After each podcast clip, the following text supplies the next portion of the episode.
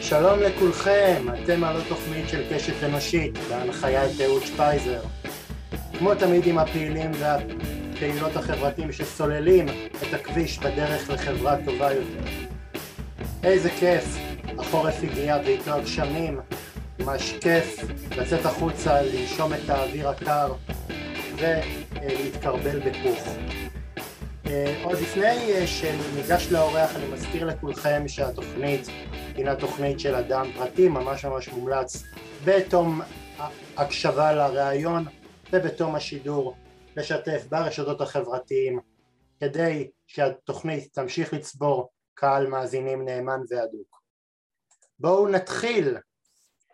האורח של קשת אנושית להפעם גדל באשקלון, התחנך בחינוך הממלכתי דתי, למד בישיבת אורות ציון והדריך בבני עקיבא, סיים תואר ראשון במדעי ההתנהגות באוניברסיטת בן גוריון בנגב.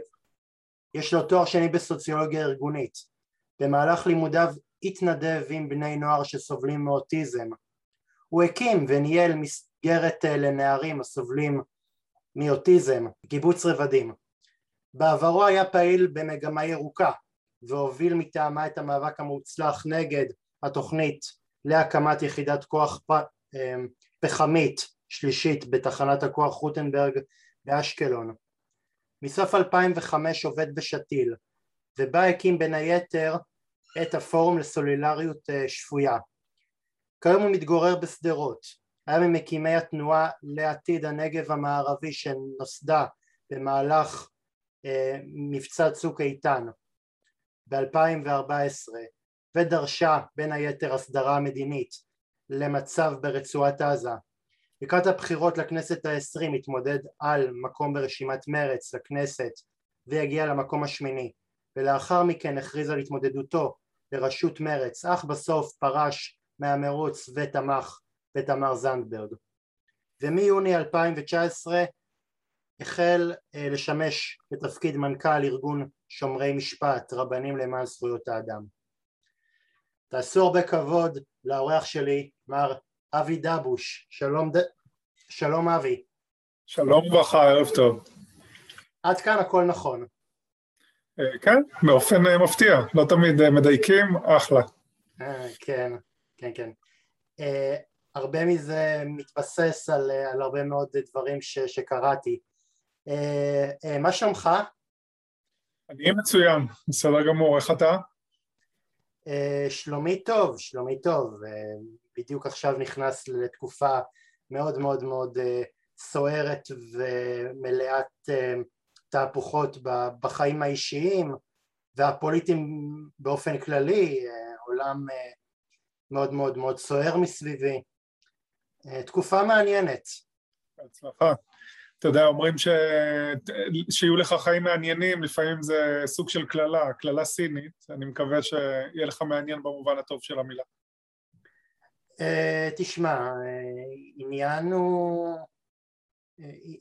עניין תמיד אני תופס אותו כדבר טוב, כי לדעתי חיים משעממים, זה גם יוצרים הרבה מאוד סבל לבן אדם, כי, כי כשאתה משתעמם אתה, אתה עם עצמך בדלת אמות, הרבה מאוד מחשבות לא בהכרח מהטובות ביותר צצות לראש, אז נראה לי עדיף עניין על, על שעמום. מה? אני איתך, אחלה. כן. אז אבי, איך באמת אדם שגדל בבני עקיבא בחינוך, אה, אה, לא יודע אם מאוד דתי, אבל דתי, דתי ומסורתי, מוצא את דרכו אה, לשורות אה, מחנה השמאל, אה, שבגרעין שלו אה, מושתת על אה, חילוניות? קודם כל בעיניי, כשזו תפסיק להיות הפתעה, אז אני יודע שאני יכול לפרוש. כלומר, חלק מהעניין זה בדיוק לגרום לחיבור הזה להיות לא מפתיע, ולהיות ברור מאליו כמעט. וזה אגב העניין של רבנים לזכויות אדם, החיבור בין יהדות לזכויות אדם, שלצערנו, לפחות בישראל של עשרים עשרים ואחת, הוא לא מובן מאליו. אני מצאתי את עצמי, מה זה מצאתי את עצמי? הבאתי את עצמי. למקום של מחנה השמאל, ממשפחה ימנית ודתית ומזרחית ופריפריאלית וכל הסטריאוטיפים, בגלל שהבנתי שלפחות מבחינתי, קודם כל התפיסה, אני מדבר על הערכים והרעיונות והתפיסה, ואחר כך גם הפרקטיקה של השמאל, במובנים הכי פשוטים, של קידום צדק חברתי, שלום, שוויון, הוגנות, אלו ערכים שהרבה יותר מתחברים אליי, מתחברים ליהדות שלי, ומתחברים בהרבה מובנים גם לאיך שגדלתי. במשפחה אומנם מצביעת ימין, אבל משפחה שוחרת שלום, ורגישה לכבוד האדם באשר הוא, לצלם האלוהים שבו, בין, בין אם הוא יהודי, ערבי, סטרייט, להט"ב, אישה או גבר. כן.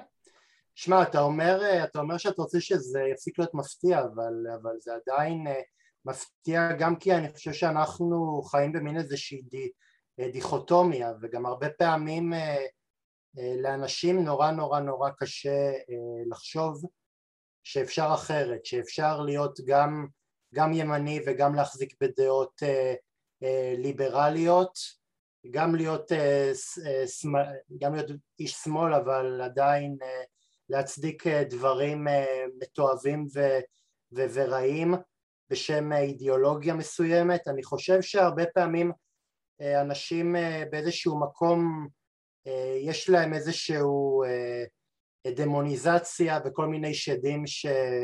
שהכי קל להם להכליל קבוצה מסוימת עם, ה... עם, ה... עם השד הזה. קודם כל אני, אני גר בסדרות, ושוב גדלתי במשפחה, לא רק המשפחה הגרעינית, גם המורחבת מאוד ימנית, אז אין לי שום סטריאוטיפ. אני יודע שהרבה מהאנשים פה הם אנשים מצוינים וטובים ו... ואוהבי אדם. לגבי הדיכוטומיה שציינת, אתה דיברת על, על סוגיות אידיאולוגיות, וודאי שימין בטבעו או בצורה התיאוריה שלו לא בא עם מחשבה ליברלית, ולהפך, שמאל לא בא עם מחשבה שמנמיכה אנשים אחרים. שאלת בהתחלה לגבי החילוניות, החילוניות כאשר היא באה שוב ממקום נגיד ליברלי, שמאלני, פרוגרסיבי, שזה נקרא באנגלית, אז היא מתחברת לכבוד האדם, כלומר לשים במרכז את האדם באשר הוא, באופן שוויוני, שוב, גבר, אישה, יהודי, ערבי, דובר רוסית, דובר אמהרית וכו'. בעיניי, מה זה בעיניי? יש יהדות כזו גם, אמנם היהדות היא מאוד רחבה, ואני לא אגיד שיש יהדות אחת רק, ויש מי שמחזיקים בערכים היהודיים ומשתמשים בה לצורך עליונות יהודית, ולרמוס אחרים, ולהגיד אנחנו הנבחרים, ובני האור, וכל השאר בני החושך, אבל יש יהדות, והיא מאברהם אבינו, היא לא יהדות שאני המצאתי, מאברהם אבינו, דרך בן עזאי, ורבן יוחנן בן זכאי, והרבה מאוד דמויות אחרות, הרמב"ם ואחרים, שיהדות הרבה הרבה יותר פתוחה, אוניברסלית, מחברת, ששמה במרכז את האדם, ובעצם אם נסתכל, עכשיו אנחנו בדיוק, אוטוטו פרשת לך לך, קראנו את בראשית ונוח לא מזמן, אז ממש בתחילת ספר בראשית ובריאת העולם, אז בריאת העולם הרי זה, זה סיפור שהוא לא בא להגיד ככה בדיוק זה היה, אבל זה סיפור שבא להגיד האדם הוא נזר הבריאה, וזה אומר שמצד אחד באמת יש לנו הרבה כוח, מצד שני יש לנו המון אחריות. כמה שהספר, לא כמה שספר בראשית זה ספר, זה ספר מפוספס, כי זה ספר, כי זה ספר שאנחנו מתחילים לקרוא אותו מההתחלה, עוד ממש כשאנחנו מתחילים ללמוד את התנ"ך ואת המסורת היהודית, אבל אנחנו באיזשהו מקום את הלקחים המאוד מאוד מאוד חשובים ממנו, של סובלנות, של ואהבת את הגר, כל הדברים היפים בספר הזה, אנחנו אנחנו אנחנו מפספסים, ואנחנו רק איזשהו מקום, זוכרים מהתנ"ך רק את השלב הזה שבו עם ישראל פשוט נפל למערבולת של קנאות דתית ואלילית ומשיחית, וזה ממש ממש עצוב. אני מסכים איתך, אני חושב שקודם כל מה שיפה בתנ"ך ובמקרא ובתורה באופן ספציפי, זה שהיא מלאה, מלאה רגשות, כלומר זה לא איזו תמונה אידיאלית, פסטורלית, שהכל טוב וכו', יש שם הרבה קנאה, הרבה יצא, אפילו רצח, בתוך המשפחה, בתוך הקהילה, בין העמים וכו', וככה העולם שלנו, אבל יהיה איזשהו מצפן, ואתה ציינת את העניין הזה של ואהבת את הגר, שיש בזה דבר מופלא, בעצם יש סיפור שלם שהיווה השראה לא רק לעם היהודי, מרטין לותר קינג ואחרים השתמשו בסיפור הזה של בני ישראל העבדים שנמצאים במצרים ומצליחים להסיר את עול השיעבוד ולצאת לחירות. עכשיו הלקח יכל להיות איזה יופי, אנחנו כל כך חזקים, היינו עבדים, רמסו אותנו, עכשיו אנחנו חזקים, יש לנו כוח, בואו נרמוס אחרים. והתורה אומרת לנו שלושים ושש פעמים, אגב זה הציווי שחוזר על עצמו הכי הרבה בתורה, ואהבת את הגר, ואתה ידעת את נפש הגר, כי גרים הייתם בארץ מצרים. למה? כי זה הדבר הכי קשה. הדבר הכי קל זה להשתמש בכוח כדי להרע, כדי לרמוס, כדי להשיג את האינטרסים המיידיים שלך. הדבר הרבה הרבה יותר קשה, להשתמש בכוח הזה כדי לשבור את המעגל הזה של שיעבוד, לייצר מקום של כבוד, שוויון וצדק כלפי בני אדם שהם אחרים ממך במרכאות. כן. אבי, אנחנו עוד מעט נחזור לעניין הזה של, של האלימה בין, בין מסורת יהודית לזכויות אדם, אבל קודם כל אני רוצה ממש להחזיר אותך להתחלה. אתה פעיל איכות סביבה, ואבי, כפעיל איכות סביבה נדמה שהשמאל כאן בארץ לא ממש אימץ את המאבקים של איכות הסביבה לחיקו, בעוד שבעולם המאבק הזה מזוהה עם, עם השמאל. האם תוכל להסביר מדוע ישראל שנמצאת על אזור שחווה בעצמו את פגעי מזג האוויר, הנושא הזה כלל לא מוחשב כ- כ- כנושא חברתי, ואולי אפילו יתרה מזאת, כנושא שצריך להקדיש אליו את מלוא תשומת הלב הציבורית? קודם כל אני לא לגמרי מסכים, אני חושב שמפלגות השמאל באופן כללי, לא, לא מספיק אולי, אבל הצטיינו ומצטיינות באמת בנושאים הסביבתיים. אנחנו רואים את זה עכשיו, בקדנציה של באמת חברתי תמר זנדברג במרץ, אנחנו ראינו בחדש את דוב חנין, שהיה חבר כנסת שהוביל את השדולה הסביבתית במשך שנים. אז באופן כללי כן, יש חיבור של השמאל לנושאים האלה, ואגב, יש גם ח"כים, או היו לפחות, ח"כים ושרים מצטיינים מהימין. אני אתן לדוגמה את בן עירי, גלעד ארדן, שהיה שר להגנת הסביבה, ומאוד מאוד הלך איתנו יד ביד במאבק הזה, באמת נגד תחנת הכוח הפחמית באשקלון, ומאוד סייע לנו, ואני שמח גם, אגב, על החיבור הזה שיש בין חברי כנסת מהשמאל, מהימין, מהמרכז, לטובת הנושאים האלה. עכשיו, כשאתה שואל למה הנושאים האלה לא זוכים לבולטות, אז צריך להבין שהזירה הפוליטית בהרבה מובנים, לא רק, אבל בהרבה מובנים היא שיקוף של סדרי העדיפויות הכלליים שלנו כאזרחים. ולצערי בסדרי עדיפויות שלנו כאזרחים ישראלים, מכל מיני סיבות, ואפשר לדבר על זה בקצרה או מאוד מאוד באריכות, זה עניין לסמינרים שלמים, סדרי עדיפויות שלנו בחברה הישראלית לא שמים במקום גבוה את הנושא הסביבתי, חייבים להודות.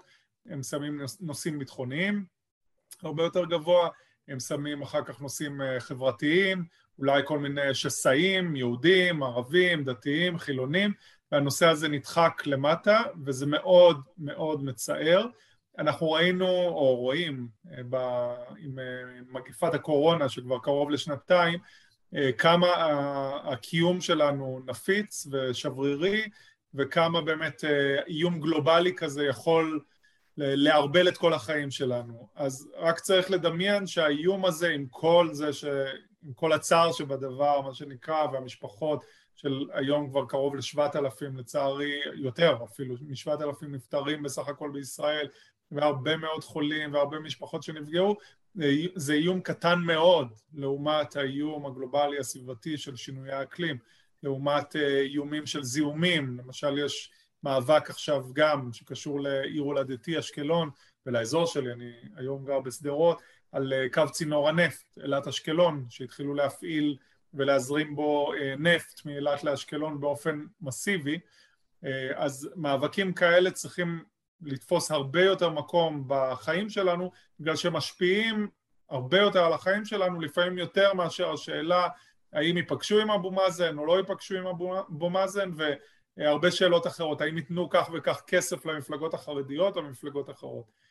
אז זה משהו שכולנו צריכים לשנות, אבל אני מסכים איתך שמנהיגות פוליטית לא צריכה לחכות כדי שהאזרחים יגידו זה מאוד חשוב, מנהיגות פוליטית צריכה להוביל, אני בהחלט רואה מודלים, הזכרתי את דוב חנין, את תמר זנדברג, מודלים בזירה הפוליטית, הזכרתי גם את גלעד ארדן, כדי להיות הוגנים גם כלפי הימין, צריך לראות הרבה הרבה יותר חברי כנסת ושרים, הייתי שמח שהמשרד להגנת הסביבה, שהוא נחשב היום משרד קטן וזוטר, יהיה אחד המשרדים הראשונים שהשרים רוצים לקחת. אז במקרה של תמר זנדברג זה באמת מקרה יוצא דופן לשמחתי, שזו שרה שרצתה את התפקיד הזה. בדרך כלל זה איזה פרס ניחומים לשר, לא יודע, היה זאב אלקין למשל או אחרים, שרצו משהו הרבה יותר גדול, אבל נאלצו להסתפק בזה. הייתי רוצה לראות שרים שנלחמים על העניין הזה. ודבר אחרון, אני גם אזכיר, הגנת הסביבה או איכות הסביבה זה לא רק עניין של המשרד להגנת הסביבה, זה כמובן, כמובן עניין של משרד התחבורה, זה כמובן עניין של משרד הכלכלה, של משרד הבריאות, של משרד האוצר כמובן ושל ראש הממשלה עצמו.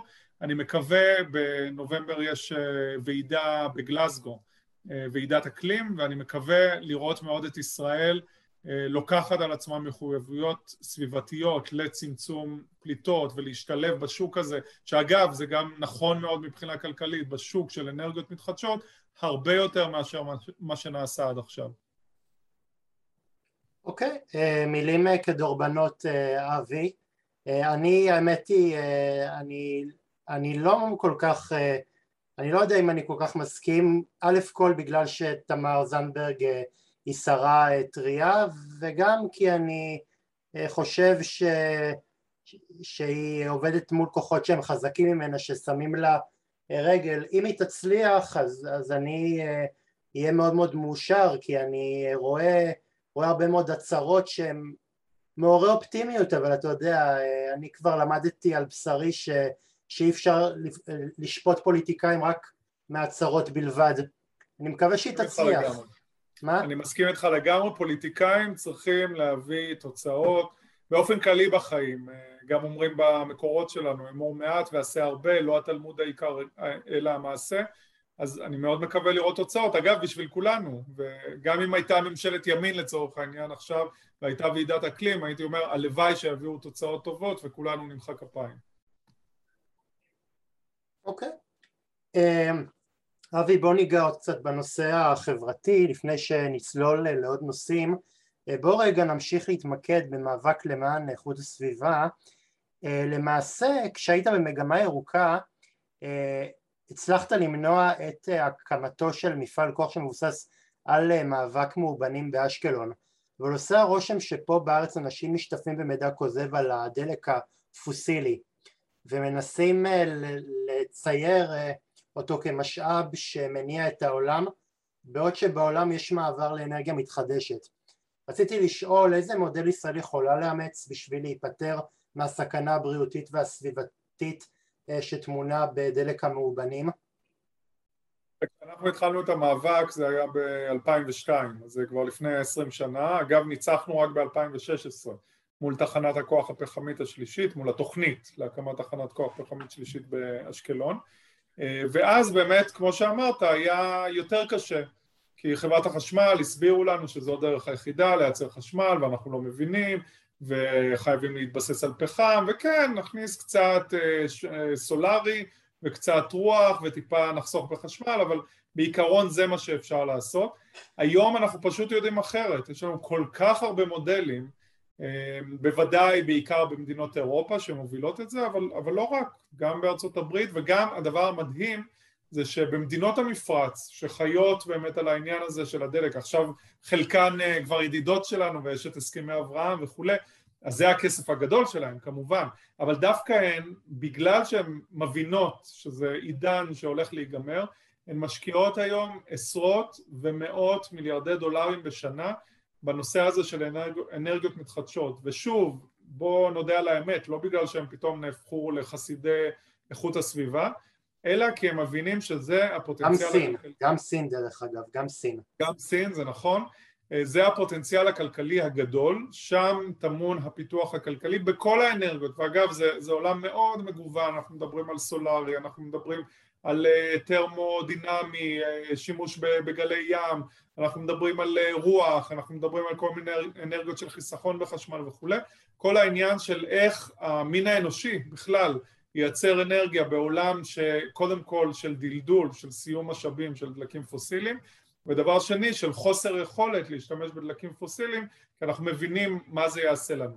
אז המודל הוא קודם כל בראש, המודל הוא להבין שהעידן הזה נגמר, ולא משנה כמה נפנטז, הוא יימשך עוד חמש שנים, עוד עשר שנים, עוד עשרים שנה, הוא ייגמר, והשאלה מה יקרה, האם נגיע ליום שאחרי מוכנים, ועם הכלים והאנרגיות והחברות והפיתוחים הכלכליים, או שנגיע ככה בבת אחת ובשוק מוחלט, ומנהיגות צריכה לראות באמת קדימה.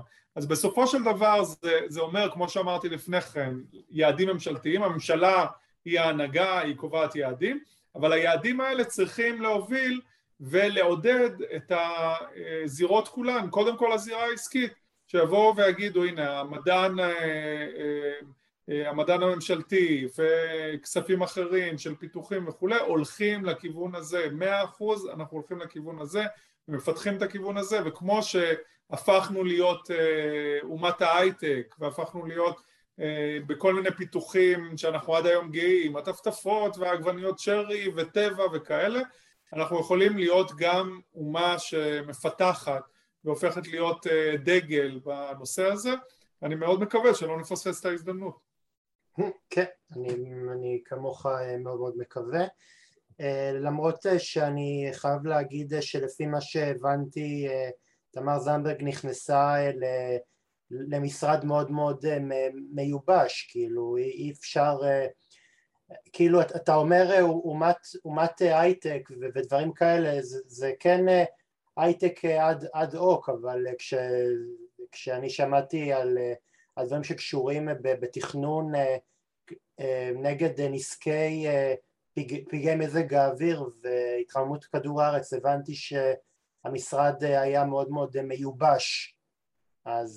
המשרד להגנת הסביבה בהחלט סובל מתת תקצוב, אבל כמו שאמרתי מקודם, כדי להצליח זה צריך להפוך להיות עניין לא של השרה להגנת הסביבה בלבד, אלא של ראש הממשלה קודם כל, ומשרד ראש הממשלה, משרד המדע, אפרופו המדען הראשי, משרד התחבורה, שמחזיק המון המון השפעה על איכות הסביבה, אם יעשה את המהפכה של התחבורה הציבורית, לטובת התחבורה הציבורית, משרד הבריאות והרבה משרדים אחרים, זה מאמץ משותף רחב מאוד, ומספיק להסתכל באירופה, עכשיו אנחנו אחרי, תוך כדי כל מיני בחירות, היו בגרמניה, בפינלנד, במקומות אחרים, וראינו שהנושא הסביבתי הוא הנושא מספר אחת, בגרמניה למשל הירוקים קפצו בשישה אחוזים בהצבעה שלהם בפרלמנט, והסוציאליסטים שנבחרו, היו ראשונים בבחירות, הציגו אג'נדה סביבתית מאוד מאוד חזקה, וגם במקומות אחרים. זה הופך להיות הדבר המרכזי שאנשים רוצים,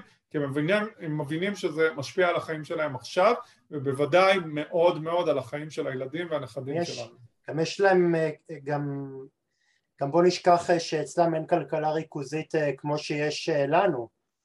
פה, שמה, למרות שהם כאילו נקראים, הם, שגרמניה נחשבת למדינה קפיטליסטית, יש להם שם הרבה מאוד תחרות, פה בארץ הכל נורא נורא נורא ריכוזי ובעת עלייה, כולם ככה כפופים לכולם, אז יותר קשה לעשות אצלנו שינויים. אם המדינה הריכוזית כמו שאתה אומר, אז קדימה, בוא נשתמש בריכוזיות הזו לטובה, כמו שציינת את סין. אם המדינה תחרותית ואכן אומת הייטק וכולי, אז בואו נשתמש בתחרות הזו. אם לצורך העניין, כמו הגרעין האיראני למשל, בא נתניהו בזמנו בצדק רב, בא ואמר זה איום אסטרטגי מספר אחת, לפחות בכל מה שנוגע לאיומים ביטחוניים גדולים. ולכן אני אשקיע את זמני ומרצי, והמוסד לפי מקורות זרים, וצהל לפי מקורות פחות זרים וכולי, משקיע המון וגם בנה, אגב, ממש פיקוד, יש היום מה שנקרא במרכאות פיקוד איראן וכולי. אז קדימה, אם יבוא ראש ממשלה, במקרה הזה בנט, או לא משנה איזה ראש ממשלה, ויבוא ויגיד, זה היו מספר אחת, או אני שם את זה לא בסדר עדיפות מספר חמש מאות, אלא מספר שלוש, ארבע, חמש. הדברים השתנו בהתאם, אין לי ספק. אוקיי. דרך אגב, אני, אני דורש מהפוליטיקה את אותם דברים שאני לא דורש מעצמי. אני, אני כאילו גם כן הפכתי את נושא הטבע לספח צדדי לרעיון איתך, אז אני מלכה את עצמי על זה, אבל לא נורא, כי זה לא רק... יש עוד הרבה דברים חשובים, זה בסדר. אבל יפה שהתחלת בזה, וזה חשוב. כן. אבי, באמת רשימת האקטיביזם שלך מקפלת הרבה סוגים שונים של, של יוזמות ושל פעילויות, ועושה רושם שלצד עשייה חברתית גם אפשר להוסיף לקורות החיים שלך גם עשייה פוליטית. מאיזה תחום עיסוק אתה יותר רבית נחת? מהעשייה הפוליטית, רבועת התככים, או העשייה החברתית? זה כאילו שאלה שאתה עונה את התשובה תוך כדי. אני לא יודע אם העשייה הפוליטית רבויית תככים. זו זירה של כוח, ובזירה של כוח אתה צריך להתנהל עם כוח, לאו דווקא במובן הרע, אלא לאסור, נגיד במובן של מפלגה דמוקרטית, ואגב זו בעיה, אני לא יודע אם נספיק ברעיון הזה לטפל בזה, אבל יש מעט מאוד דמוקרטיה בתוך מפלגות. אבל נניח מרץ בכל זאת, לפחות בשנים שאני הייתי, הייתה דמוקרטית, אז כוח זה אומר גם לפקוד אנשים, ולאסוף אנשים אליך, להביא אנשים להצבעה, אז זה בסדר, אני לא חושב שזה ריבוי תככים יותר מזירה אחרת, אלא זה, זה מתעסק בכללים אחרים ואנרגיות אחרות. אני יכול לתקוע, אני יכול לתקוע תגובה של, של אמא פולניה? נו שוין, זהו, אמרתי את זה. רביתי נחת, אני חושב שאני רובה נחת בגדול מכל הדברים שאני עושה, ובעיקר מדברים שמצליחים. ברגע שהרגשתי שאת מרץ פחות מעניין, הנושאים שאני מנסה להביא, ולהפוך את השמאל לשמאל העממי, ומחובר, ומחובר לפריפריות, ומונהג על ידי הפריפריות, ולא רק קבוצה מאוד מצומצמת במרכז, מסוג מאוד מסוים.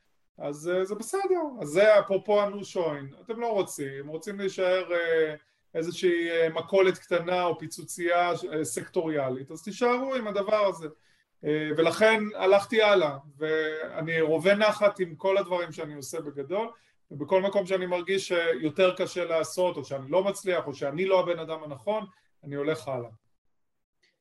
אתה יודע, אבי בוסקילה, שהוא מרואיין עבר בתוכנית שלי, שדרך אגב אתה והוא התמודדתם על, על רשות מרץ, גם כן אפשר לזהות הרבה מאוד קווי דמיון, גם בשם וגם ב... מנקודת ההתחלה שאתה והוא התחלתם ממנה, הוא באיזשהו מקום היה במרץ ועזב, ועזב את מרץ בגלל באיזשהו מקום יחס שהוא טען שהיה מאוד מאוד משפיל ולא, ולא לויאלי כלפיו. האם גם אתה הרגשת ככה? קודם כל אני מאוד אוהב את אבי והוא חבר ויש לי רק מילים טובות להגיד עליו. אני לא מזמין אותך לרחל עליו דרך אגב, סתם. אני לא מזמין אותך לרחל עליו. לא, לא, ברור, ברור, אבל... אל תדאג. היות והזכרת את שמו אז חשוב להגיד והוא חבר יקר. ואני באמת שמחתי שהוא היה חלק ממרץ ואני הצטערתי שהוא, שהוא עזב את מרץ. אני לא יודע, שוב, אני אומר, זה, זה חוקי המשחק. אני, אני אחלק לשניים. א', זה חוקי המשחק וברור שאף אחד לא ישחרר. אתה יודע, אני יכול לפנטז מפלגת שמאל אחרת לגמרי, עם מנהיגות אחרת לגמרי, במובן של נשים, גברים, הרבה יותר מזרחים, הרבה יותר אנשים מהפריפריות, ערבים, דוברי רוסית, הרבה יותר מגוון, הרבה יותר סלט ישראלי, בוא נגיד, ועדיין כל אחד שנמצא שם, שאגב, בגדול כולם חבריי וחברותיי, הוא נלחם על מקומו שלו, אני לא מאשים אותם, כלומר, אני לא מאשים אף אחד שאומר, אני רוצה להיבחר או רוצה להיבחר, חושב שאני טוב, עושה את העבודה ומצליח להתברג למקום גבוה. אז במובן הזה אני לא מרגיש שהייתה שם איזושהי חוסר לויאליות, בטח לא יותר ממפלגות אחרות. עכשיו במקום של מה המערכת כמערכת, מה המפלגה כמפלגה, מה הנרטיב, מה המצביעים, מה הפעילים, בוחרים לקדם, כן, זה, זה קצת מבאס, כי בסופו של דבר, אתה יודע, אנחנו גם התמודדנו ב-אלפיים תשע עשרה בפריימריס פתוחים, והיינו מאוד קרובים, אני הייתי מרחק שלוש מאות קולות, ואולי מאה וחמישים קולות, מלהיות מקום חמישי, נגיד ברשימה, אני בסוף נדחקתי למקום עשירי, והוא למקום שמיני, ואני חושב שהייתה בזו, בזה בשורה, אם תושב סדרות, מזרחי, מסורתי, מחובר לפריפריות במובן העמוק, לפריפריות החברתיות והגיאוגרפיות, היה נבחר במקום גבוה, ושוב, זה לא עניין אישי, אלא זה עניין מנהיגותי וציבורי וסימבולי. אני חושב שהיה נכון וטוב הרבה יותר למרץ ולשמאל. האם התבאסתי? בוודאי. האם אני, אתה יודע, נרגן ומתעסק במה עשו לי וכזה? פחות. אני רוצה להיות במקום שאני משפיע, יסגרו את הדלת, אני אכנס מהחלון, ואם זה לא הבית הפוליטי הזה, אז נבנה בית פוליטי אחר. לא מחכה לאף אחד. כמו שאמר איזשהו ספר על קריית שמונה, שום גמדים לא יבואו, אף אחד לא יציל אותנו, אנחנו צריכים לעשות את המהפכה. דרך אגב, למה אתה מלכלך על הסרט הישראלי, הסרט הכי טעים בעולם לדעתי? הפך, אמרתי, זה המודל שלי, אני רוצה סלט ישראלי.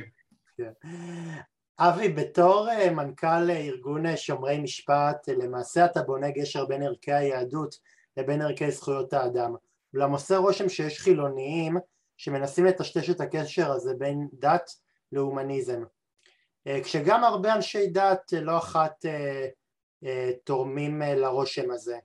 ורציתי לשאול איך בארגון הזה נבנה הגשר בין ערכי היהדות לבין ערכי, לבין ערכי ההומניזם. רבנים לזכויות אדם זה בעצם ארגון שבונה מחנה רבני לטובת קידום זכויות אדם. אנחנו מאוד מאמינים במנהיגות דתית רוחנית של רבנים ורבות מכלל זרמי היהדות. אגב, היום יש גם רבנים הומניסטים חילונים, אז יש רבנים חילונים ויש רפורמים ויש קונסרבטיבים ויש אורתודוקסים ויש רבנים ויש רבות, כלומר גם נשים וגם גברים. היום יש לנו למעלה מ-מאה ושלושים כאלה שהם חברים באופן רשמי ופורמלי בארגון, והם קודם כל, איך הם עושים את זה? הם מאמינים בחיבור הזה והם עובדים בשביל החיבור הזה, והם משמיעים קול. אני אתן דוגמה, היום למשל היה דיון בכנסת על אלימות של גורמים, של מתנחלים בשטחים, בשם היהדות ובשם אלוהים לצערנו, והגיעו רבנים שלנו לשם, לוועדת חוץ וביטחון, כדי לדבר על הדבר הזה. במקביל, היום התחלנו ללוות את מסיק הזיתים של חקלאים פלסטינים, בחקלאות הפלסטינית ביהודה ושומרון, זה מרכיב מאוד משמעותי, זה אלף דונם, מיליון, סליחה, מיליון דונם של זיתים ביהודה ושומרון, שזה הרבה משפחות וקהילות וכפרים בעצם מוציאים את לחמם מהדבר הזה, ויותר ויותר קשה להם להגיע לשטחים שלהם בגלל אלימות של גורמים מתנחלים, לא כל המתנחלים כמובן, אבל גורמים מקרב המתנחלים, ובגלל שצה"ל שלנו, שלי ושלך, ושירתתי וילדיי שרתו וכולי, מצמצם את האפשרויות שלהם, ואנחנו נמצאים שם כדי להיאבק על זכויות האדם שלהם. ואותו דבר אנחנו עושים כלפי אנשים שחיים בעוני, יהודים וערבים בתוך ישראל, יש לנו מרכז זכויות בחדרה, ואותו דבר אנחנו עושים לטובת הקהילה הלהט"בית ולטובת מבקשי מקלט וכו'. אז אנחנו בעצם לוקחים את הכוח הזה, שהיה תמיד קיים בתוך העם היהודי, של רבנים ורבות שמובילים קהילות ומובילים דעה ונמצאים עמוק בתוך הטקסט והמחשבה היהודית, מנסים לקחת אותו למקומות האלה, ובהרבה מובנים להיאבק ברוחות של עליונות יהודית, כלומר של מי שבא כרבנים או כאנשים דתיים במרכאות או שלא במרכאות, ואומרים בגלל היהדות מגיע לי יותר, אני שווה יותר רק בגלל שאני יהודי, אז נגד זה אנחנו יוצאים. שאלה דרך אגב מסלפי היהדות הכי גדולים, מסלפי הדת הכי גדולים, מסלפי היהדות הכי הכי גדולים. אני לא, אני יודע את התורה די טוב, בוא, אני לא מגיע לרמה של להיות רב בישיבה, אבל, אבל לא מצאתי ב, ב, בדת אפילו פסקה אחת שמדברת על, על עליונות ועל איזשהו גזע יהודי נבחר, לא כתוב דבר דבר כזה, זה נראה לי הבל. יש, יש אמירות על העם הנבחר, ואפשר לקחת את זה לכל מיני כיוונים, והיו גישות, לדוגמה רבי יהודה הלוי, שוב, בפרשנויות, לא רוצה עכשיו להיכנס לפלפולים, של, שבהחלט אמרו היהודי הוא, אה, הוא טוב יותר גנטית לצורך העניין, או לא משנה איך תקרא לזה, מאשר הגויים, מאשר כל, כל בן אדם אחר. אנחנו לא מאמינים בזה. כמובן שהיו הרבה מאוד גישות, ובעיניי רוב הגישות ביהדות שהיו אחרות. אגב, תמצא את זה בכל דת. כלומר, כשאומרים הדת היא מקור לסכסוכים ומלחמות, אז, אז אני אומר, בוא נסתכל על המאה ה-עשרים שהייתה הכי עקובה מדם. מהמסכסכים והרוצחים הגדולים, אז ניקח את היטלר, ניקח את סטלין, אחרים, הם היו אתאיסטים גמורים, ובוודאי אנשים גם בשם הדת הרגו ורוצחים עד היום, רוצחים דאעש. דרך אגב, גם, גם סטלין וגם היטלר, כל אחד בדרכם צמח בסביבה נורא נורא דתית. היטלר היה, גדל בבית קתולי, והיה, והלך כל בוקר לכנסייה. סטלין היה בסמינר לכמורה, ו...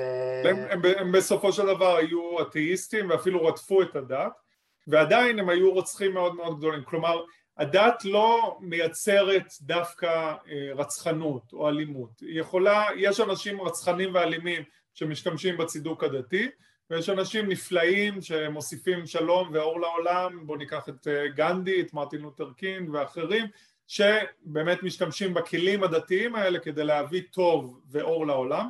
אנחנו רוצים לחזק את האלה, זה כמו הסיפור האינדיאני, על הזאב הרע והזאב הטוב בתוכנו, זה כמו יצר הטוב ויצר הרע ביהדות, והשאלה מי גובר, מי שאתה מאכיל יותר, מי שאתה מטפח יותר, מי שמסגשג יותר בגללך, ואנחנו רוצים לטפח יותר את הזאב הטוב, את היצר הטוב לצורך העניין.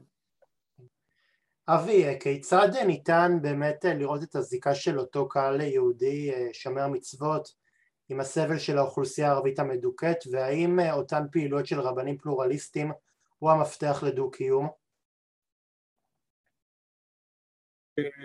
שאלה טובה. שוב, בעיניי לפחות, תראה, הציבור בישראל, אגב, גם, גם יהודים וגם ערבים, הוא מאוד uh, מאמין uh, על כל הרצף. שוב, גם חילונים, גם uh, מסורתיים, גם דתיים, גם יהודים, גם נוצרים, גם מוסלמים, uh, ולכן משהו כמו שמונים אחוז uh, פלוס, אנשים שמגדירים את עצמם מאמינים בדרך כזו או אחרת, ולכן בעיניי אלה הפוטנציאל הגדול לעשות את החיבור הזה, אליהם אנחנו רוצים להגיע.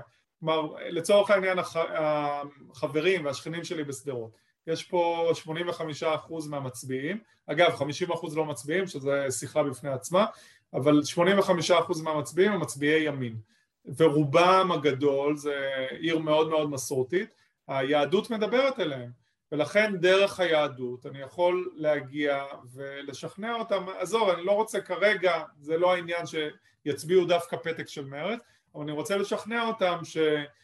שיהיה להם קודם כל חמלה, ואמפתיה, וגם רצון לעזור. עזוב עכשיו את הפלסטינים ביהודה ושומרון, בוא נדבר על העזתים, שמעבר לגדר, ועד, בוודאי עד האינתיפאדה הראשונה, שמונים ושבע, ואחר כך עד העלייה של חמאס לשלטון, אלפיים ושש, אז היינו בקשרים יומיומיים איתם, אז בוא נחשוב רק, אני לא מדבר עכשיו על לעזור, לדבר איתם, בוא נחשוב רק, ונייצר את האמפתיה, ונבין שיש שם אנשים שמאוד סובלים, ומה מתוך זה יצא, ומתוך המקום גם היהודי שלי בהחלט, שאומר ואהבת את הגר. הראשונה או שנייה מקודם?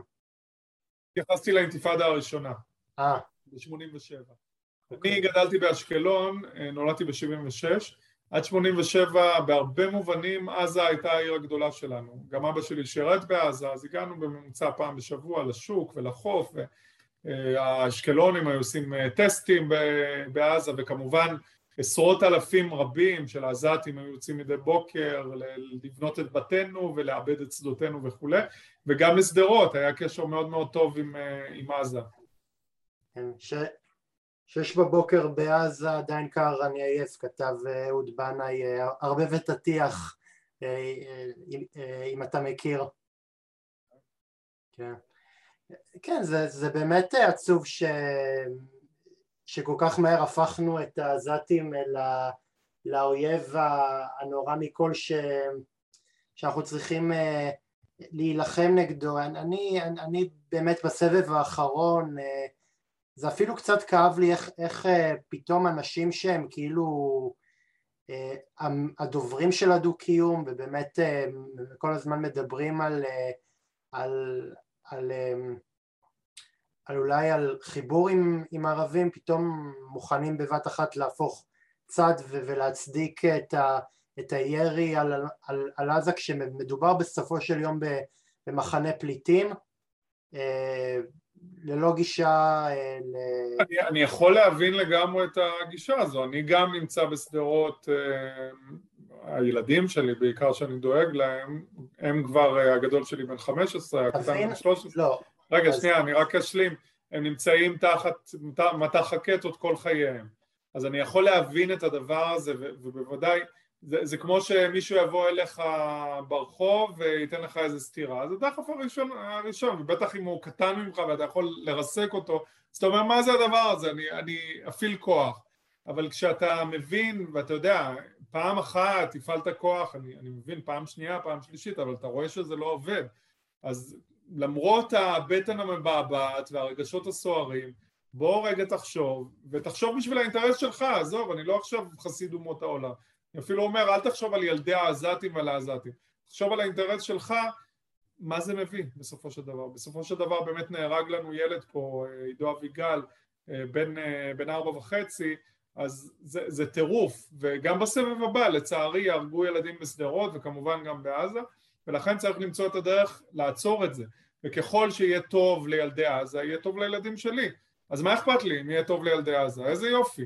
אז מי שאומר, לא, אני אעקור לך שתי עיניים, לא אכפת לי שתעקור עין אחת, אני חושב שהוא פשוט טיפש, הוא לא רואה את האינטרסים שלו. אני יכול להבין את זה שאדם מאוד רותח ו- ואנחנו חמומי מוח, גם אני כזה, גם אני אדם רותח, אבל אני רוצה את הטוב בסופו של דבר גם בשבילי, גם בשביל העזתים, ו- ואני גם, ב- בעניין הזה היהדות והערכים גם מאוד מאוד חשובים, הבנפול אויבך אל תשמח, ושוב, לראות, אברהם, אנחנו עכשיו לך לך, אז אברהם נכנס לתמונה, זה מדהים, הוויכוח שלו עם אלוהים בפרשת וירא על סדום ועמורה. בא אלוהים ואומר לו, תשמע, הרי אין, אין שאלה, על עזה הילדים שלי גם יגידו לך, טוב, יש חמאסניקים, ארבעים אלף, כל, כל שאר העזתים בגדול, רוצים חיים טובים. על סדום ועמורה לא היה ויכוח, היה ברור שכולם רעים וחטאים. ואז בא אברהם ומתווכח עם אלוהים, הקדוש ברוך הוא, שמלוא כל הארץ כבודו וכו'. הוא אומר, רגע, אבל אולי יש חמישים אנשים שלא חטאו, אז, אז אולי תוותר, אולי ארבעים, אולי שלושים, הוא מתווכח עד שהוא מגיע לעשרה וסוחט מאלוהים את העניין הזה, של תשמע, אם יהיו עשרה אנשים שהם בסדר שם, אני לא, לא אשמיד את סדום ועמורה. אז בוודאי עזה, שנמצאים שם הרבה יותר אנשים שאנחנו יודעים, שרוצים בסך הכל לחיות את חייהם, בשקט ולהתפרנס כמו כמונו, כמו בני אדם, ולגדול בשקט ולהשכיל וכו'. אנחנו צריכים מאוד מאוד להיזהר וללמוד מהערכים שלנו והאבות והאימהות שלנו. טוב, עם החלק האחרון אני מסכים בהחלט, החלק הראשון פחות, אבל לא משנה, זה נושא לדיון ארוך. אבי, לקראת הבחירות האחרונות עזבת את את החברות שלך ארוכת השנים במפלגת מרץ. האם העזיבה הזאת קרתה בסופו של תהליך הדרגתי, או שזה קרה בגלל החפת הטון של המפלגה נגד הקהל המסורתי שאתה נמנע עליו? קודם כל, אני לא עזבתי את מרץ, עזבתי את הנהגת מרץ. אני עזבתי אחרי הבחירות הראשונות, מה שנקרא, באפריל אלפיים תשע עשרה. אז התמודדתי, ויותר מאוחר באמת עזבתי את uh, הנהגת מרץ. Um, זה היה בעיקר בגלל זה, כן, מרץ בחרה את ניצן הורוביץ, ששוב באופן אישי הוא חבר, ואני שמח uh, על הצלחותיו, uh, אבל הוא נבחר בדגל של מרץ, uh, מפלגה חילונית. ואני אמרתי, רגע, אם המפלגה, אני לא חילוני, אני אגב מגדיר את עצמי דתי חילוני, אני לא מגדיר את עצמי מסורתי, אבל אם היינו פחות מתחכמים ולוקחים איזו הגדרה אחת, אז זה היה באמת מסורתי. חילוני זה לא, אז מה, אז אין לי מקום בשמאל? עכשיו, בעיניי זה משקף לא את המקום האישי שלי, זה משקף חוסר הבנה לגבי השמאל. שמאל צריך להיות פתוח לכולם, לא, לא ועדות קבלה. ברגע שאני מאמין בצדק חברתי, בשלום, בהפרדת דת ומדינה, בערכים, בדגלים הגדולים של השמאל ושל מרץ בפרט.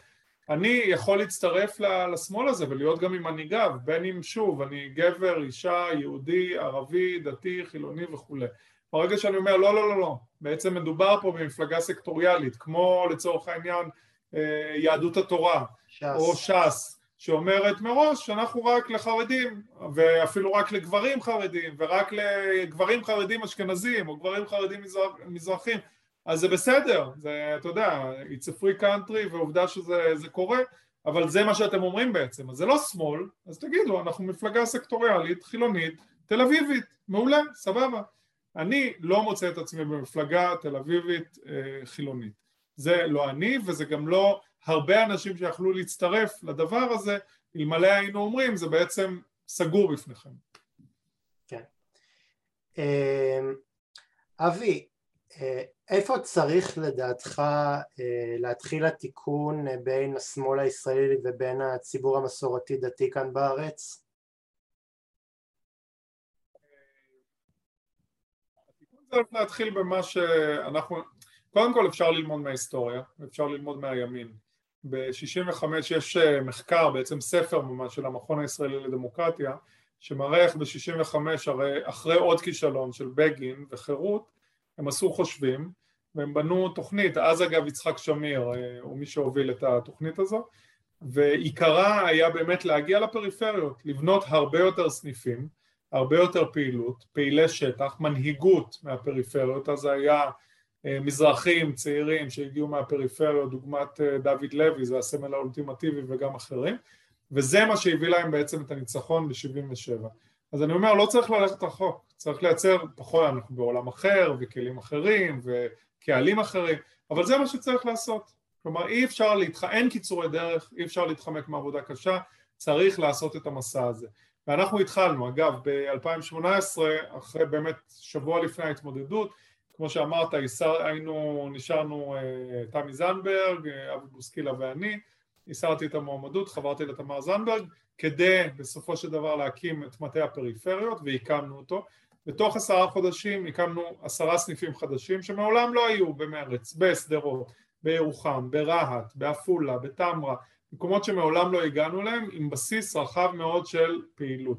וזה מה שצריך לעשות, ולטווח ארוך ולאורך שנים, ולהשקיע בזה, זה לא יהיה בן לילה, ולהביא גם מנהיגות משם, זה לא רק כדי להביא פעילים שיצביעו לאותם אנשים שיושבים בתל אביב, אלא להביא גם מנהיגות, מנהיגים ומנהיגות משם, אותו דבר גם לגבי הציבור החרדי, אותו דבר גם לגבי הציבור הערבי, לגבי דובר רוסית, שזה קהל מפוספס לגמרי מצד השמאל, זה מה שצריך לעשות, לעבוד בשטח, להתחבר לאינטרסים מאוד קונקרטיים, לא לדבר גבוהה גבוהה, צדק חברתי, ספציפית, איך תהיה לי דירה, איך נעשה התחדשות עירונית, אני חי בשיכון, בסדרות, אז איך נעשה התחדשות עירונית, בשכונות הוותיקות האלה, בפריפריה, איך נביא רפואה חינם וחינוך חינוך חינם ותואר ראשון חינם ותחבורה ציבורית חינם וכו'. אלו הדברים, ומנהיגים ומנהיגות שבאות ובאים מהפריפריות, מדברות את השפה, מתחברות, בסופו של דבר מחוללות מהפכה. אבל, אבל זה משהו שלא כל כך הבנתי אותו עד הסוף, כי אני הייתי פעיל במרץ, אז, אז כל לוק שמוכרים לי על המפלגה הזאת, אני, אני מכיר ממש ממש ממש טוב, וקשה להטעות אותי, אז אני רוצה להבין, כאילו, כי כשאני הייתי... כי כשאני הייתי יותר מעורה במה שקורה שם, אז אני הייתי בדיוק... באותו זמן שהייתה צמיחה, פתאום היה סניף מרץ באשדוד, באשקלון, בפרדס חנה, בקריות, מקומות אפולה לצורך העניין, באר שבע, ועדיין בבחירות שהיו לאחר הצמיחה הזאת, מרץ השיגה הישג עלוב של חמישה מנדטים. למה, למה באמת זה לא, זה לא, זה לא אפשיל לכדי, לכדי הצלחה? כמו שאמרתי, זה מסע לדווח ארוך, זה מרתון. לליכוד לקח שתים עשרה שנים, מאז שהם התחילו לבנות את המהלך הזה ועד שהם הגיעו לשלטון. השקעה, אז זה היה השקעה דלה אפילו במונחים של מרץ, אבל מרץ מפלגה קטנה, אז זה השקעה עוד יותר דלה. לאורך מספר חודשים זה פשוט לא מספיק. וברגע שאני לא נבחרתי לכנסת, והורדתי את הרמת פעילות שלי, ולא המשיכו את זה בעצם, כאילו זה, זה לא היה צריך להיות הרי פרויקט שלי באופן אישי, זה היה צריך להיות פרויקט של המפלגה, ואז היינו רואים תוצאות. עכשיו, להבטיח תוצאות, אף אחד לא יכול להבטיח. בסופו של דבר, שאתה מוליך איזשהו מהלך חברתי, כאשר אתה מנהיג בכלל, אתה מסמן חזון, אתה מסמן להגיע לירח לצורך העניין. האם קנדי, שאז דיבר על זה, יכל להבטיח שזה יקרה? לא, הוא לא יכל להבטיח שזה יקרה. אתה מסמן את המטרה, את כוכב הצפון שלך, אבל בסופו של דבר יש לנו הרבה מאוד דוגמאות בהיסטוריה שכאשר באמת סימנו מטרה מעוררת השראה, חזון, חלום גדול, והשקענו באופן אמיתי, אז כמו שאמר רבי מלובביץ', יגעת ומצאת את העמים. כלומר, בסופו של דבר היו באות התוצאות, אבל זה יגעת, צריך באמת להשקיע ולאורך זמן. כן. אבי, נדמה לי שיש קהל ש... שמפלגות השמאל קצת מפססות, וזה קהל הפריפריה, וטיפה מדלג, מדלגים עליו. הייתי רוצה לשאול, איך אתה מעריך את תפקידה הפריפריה בשינוי הפוליטיקן בארץ? אני מעריך ב- בשינוי הפוליטיקאים, מה זה אומר? כאילו, מה, איך אתה מעריך שמהפוליטיק, שמהפריפריה אפשר לשנות את ה... את המפה הפוליטית. לא רק מעריך שמהפריפריות אפשר לשנות, אלא הפריפריות זה המקום היחידי שאפשר לשנות. רק הבחירות האחרונות שהתקיימו במרץ עשרים עשרים ואחת, השנה, הם הדוגמה הכי טובה. בסופו של דבר, נתניהו לא הגיע לגביע הקדוש שלו, ל-שישים ואחד מנדטים, בגלל ש-מאתיים אלף ליכודניקים, שהצביעו בבחירות הקודמות לנתניהו, לא יצאו להצביע בפריפריות. ואם היו מצביעים ה-מאתיים אלף, הוא כן היה מגיע ל-שישים ואחת, ובוודאי כאשר אנחנו מדברים על המהפכים הגדולים, על שבעים ושבע, על תשעים ושתיים, על תשעים ותשע גם, עם ברק וכו'. כלומר, הדינמיות והשינוי הגדול יכולים לבוא מהפריפריות, א', כי שם המסה הגדולה, וב', שם יש פער מאוד מאוד גדול בין הכמות מצביעים בפועל. אגב, גם נגיד כשאני מתייחס לנגב, אז זה גם הרי הפיתוח מצד אחד, אבל גם החברה הבדואית שמצביעה במספרים עלובים של שלושים וארבעים אחוז. אז בסופו של דבר שינוי ומהפכה אמיתיים יכול, יכולים לבוא רק מהפריפריות, ואמר את זה אגב התלמוד שלנו, אמר, היזהרו בבני עניים שמהם תצא תורה. כלומר, מהפכה בסופו של דבר בידיים של בנות ובני עניים. כן, בהחלט, בהחלט, ואני אפילו אגיד לך יתרה מזאת ש... ש... הם אפילו לא קהל כל כך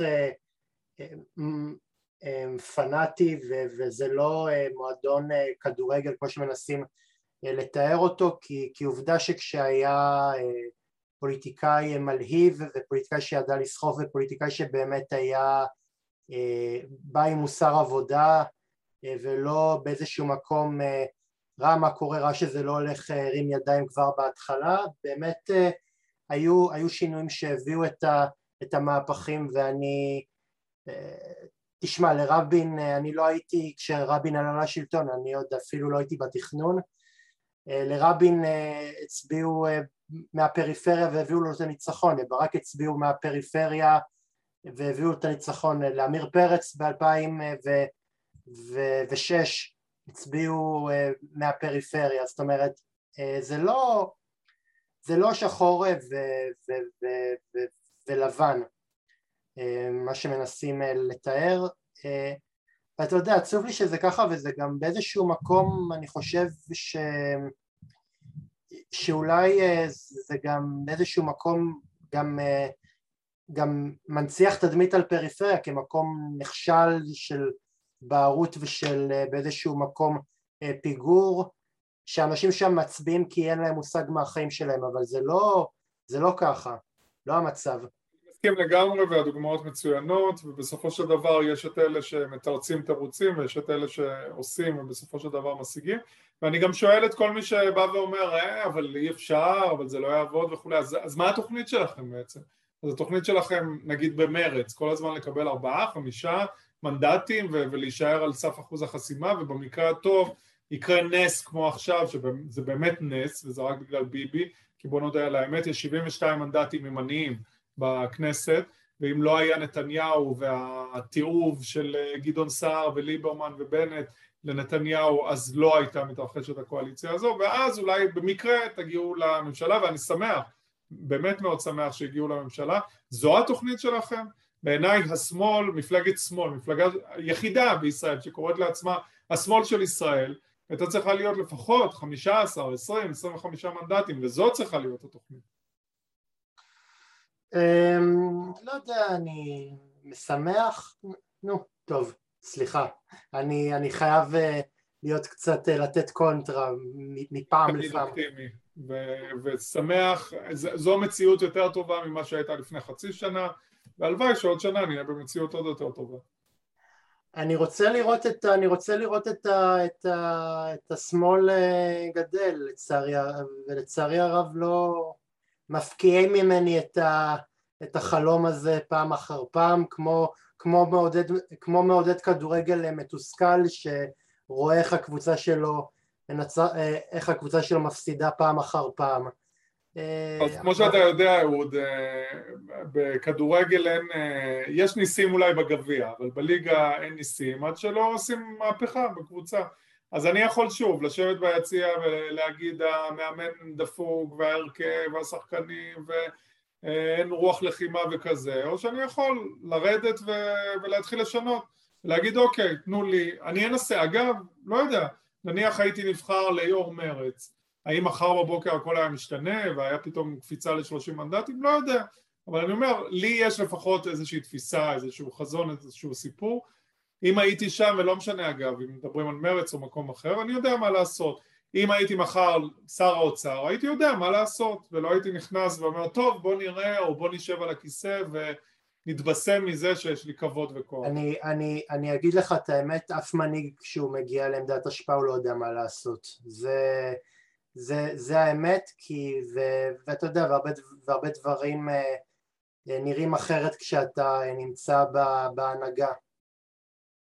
יש לנו דוגמאות, ואתה השתמשת בחלקן, דיברת על רבין, אפשר לדבר אגב גם על בגין, ודיברת על אחרים, גם אהוד ברק, שאני חושב שהוא אחד מראשי הממשלה הכושלים לצערי, אבל היציאה שלו מלבנון, שזה זה מדהים, כאילו אני קיבלתי לא מזמן את אות המערכה בלבנון, כמו שקיבלו הרבה מבני דורי, והדבר הזה, פשוט אתה תופס את הראש ואתה לא מאמין, כלומר אנחנו ב-שמונים ושתיים התחילה מלחמת לבנון, ועד אלפיים היינו תקועים שם, בשביל מה? כאילו לא...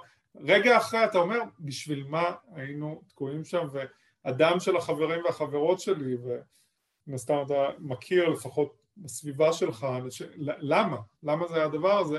אז עובדה שיש אנשים שהשתמשו בכוח שלהם לטובה. אבא שלי שירת שם, בלבנון.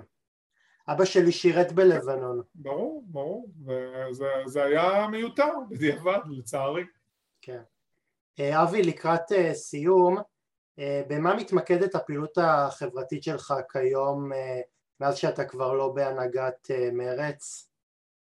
כמו שאמרת, אני מנכ"ל רבנים לזכויות אדם, ואני מאוד עסוק כמובן בזה. אנחנו מתעסקים גם בזכויות אדם חברתיות, עובדים עם אנשים שחיים בעוני, אנחנו גם, יש לנו פרויקטים חינוכיים, הרבה מאוד עם מכינות קדם צבאיות, סטודנטים וכו', על החיבור הזה באמת בין זכויות אדם ויהדות, גם עבודה הרבה עם זכויות אדם בשטחים, של חקלאים פלסטינים, בנטיות, במסיק, בליווי רועים, בבקעה.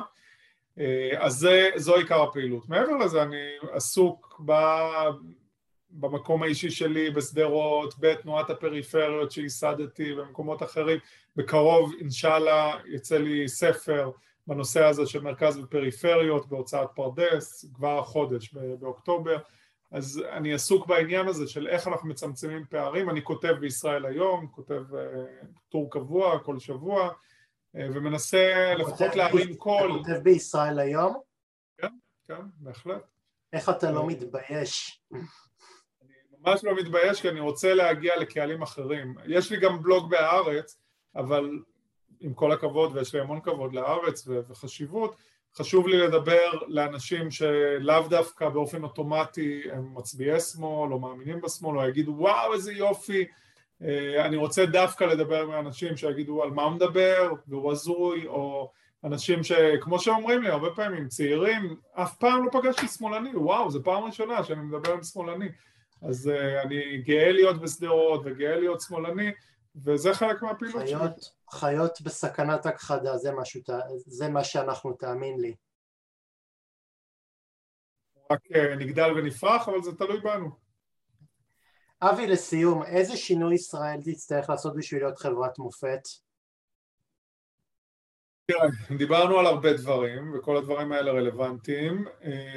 יש דברים לטווח ארוך, ודיברתי על, ה, על התפיסה, שהיא צריכה להיות תפיסה אחרת, ומבחינתי זו תפיסה שגם באה מהיהדות, מחיבור לציוויים שלא תוכל להתעלם, למשל, שלהסתכל באמת על כלל האוכלוסיות, נגיד אנשים שחיים בעוני, בישראל הם פשוט שקופים, וכמובן דיברנו על פלסטינים, מבקשי מקלט אחרים, אז זה ככה ברמה רעיונית. ברמה מאוד קונקרטית צריך לשנות, עכשיו אנחנו בתקופה של תקציב המדינה, צריך לשנות את תקציב המדינה. בנק ישראל אומר שחסרים מאה ועשרה מיליארד שקלים בשנה, כדי להגיע לממוצע או אי סי די בהשקעות חברתיות. עכשיו כולנו רואים את זה בסופו של דבר, לא רק אוכלוסיות מוחלשות, גם אה, מעמד בינוני, בבתי חולים שהולכים וקורסים, בתחבורה, כל הזמן אנחנו עומדים בפקקים, במשטרה שהולכת ונחלשת, אין מספיק תקנים, ברווחה, בתעסוקה, בהמון המון תשקיע, בחינוך כמובן, שמשקיע פחות ופחות בילדים שלנו, ואנחנו צריכים להשקיע בנפרד.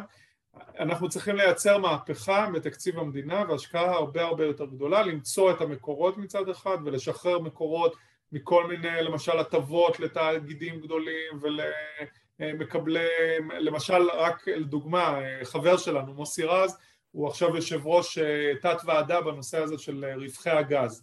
עכשיו, עם הגז הטבעי הבטיחו לנו שאנחנו נהיה מעצמה, שעשרות מיליארדים ייכנסו לתקציב המדינה כל שנה. עכשיו, שאלתי אותו לא מזמן, אוקיי, בדקת את הנתונים? הוא אומר, כן, יש, יש קרן שאמור לזרום אליה, כמה עשרות מיליונים במקרה הטוב זרמו אליה. למה? בגלל כל מיני תכנוני מס אגרסיביים של חברות הגז, וכל מיני הטבות והנחות שהן מקבלות. זה טירוף הדעת.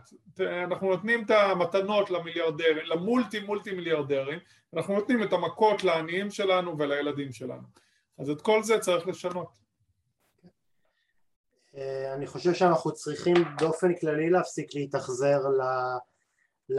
לעניים ולחלשים, ואנחנו צריכים לזכור ש, שאם אנחנו נשנה את הדיסקט ואנחנו יותר נהיה חברה, אני לא אומר, לא אומר שו, שוויונית, אבל כן חברה שנותנת שוויון, נעשה שינוי גדול, כי יש באמת קהלים עם פוטנציאל אדיר להתפתח כאן בחברה, ובמיוחד שאנחנו חברה שיש לה משאבי, משאבים נהדרים לצמוח ממנה. אנחנו לא תינוק שרק בזה הרגע עושה את צעדיו הראשונים, אנחנו, יש לנו כבר את הצעדים, אנחנו רק צריכים את ה...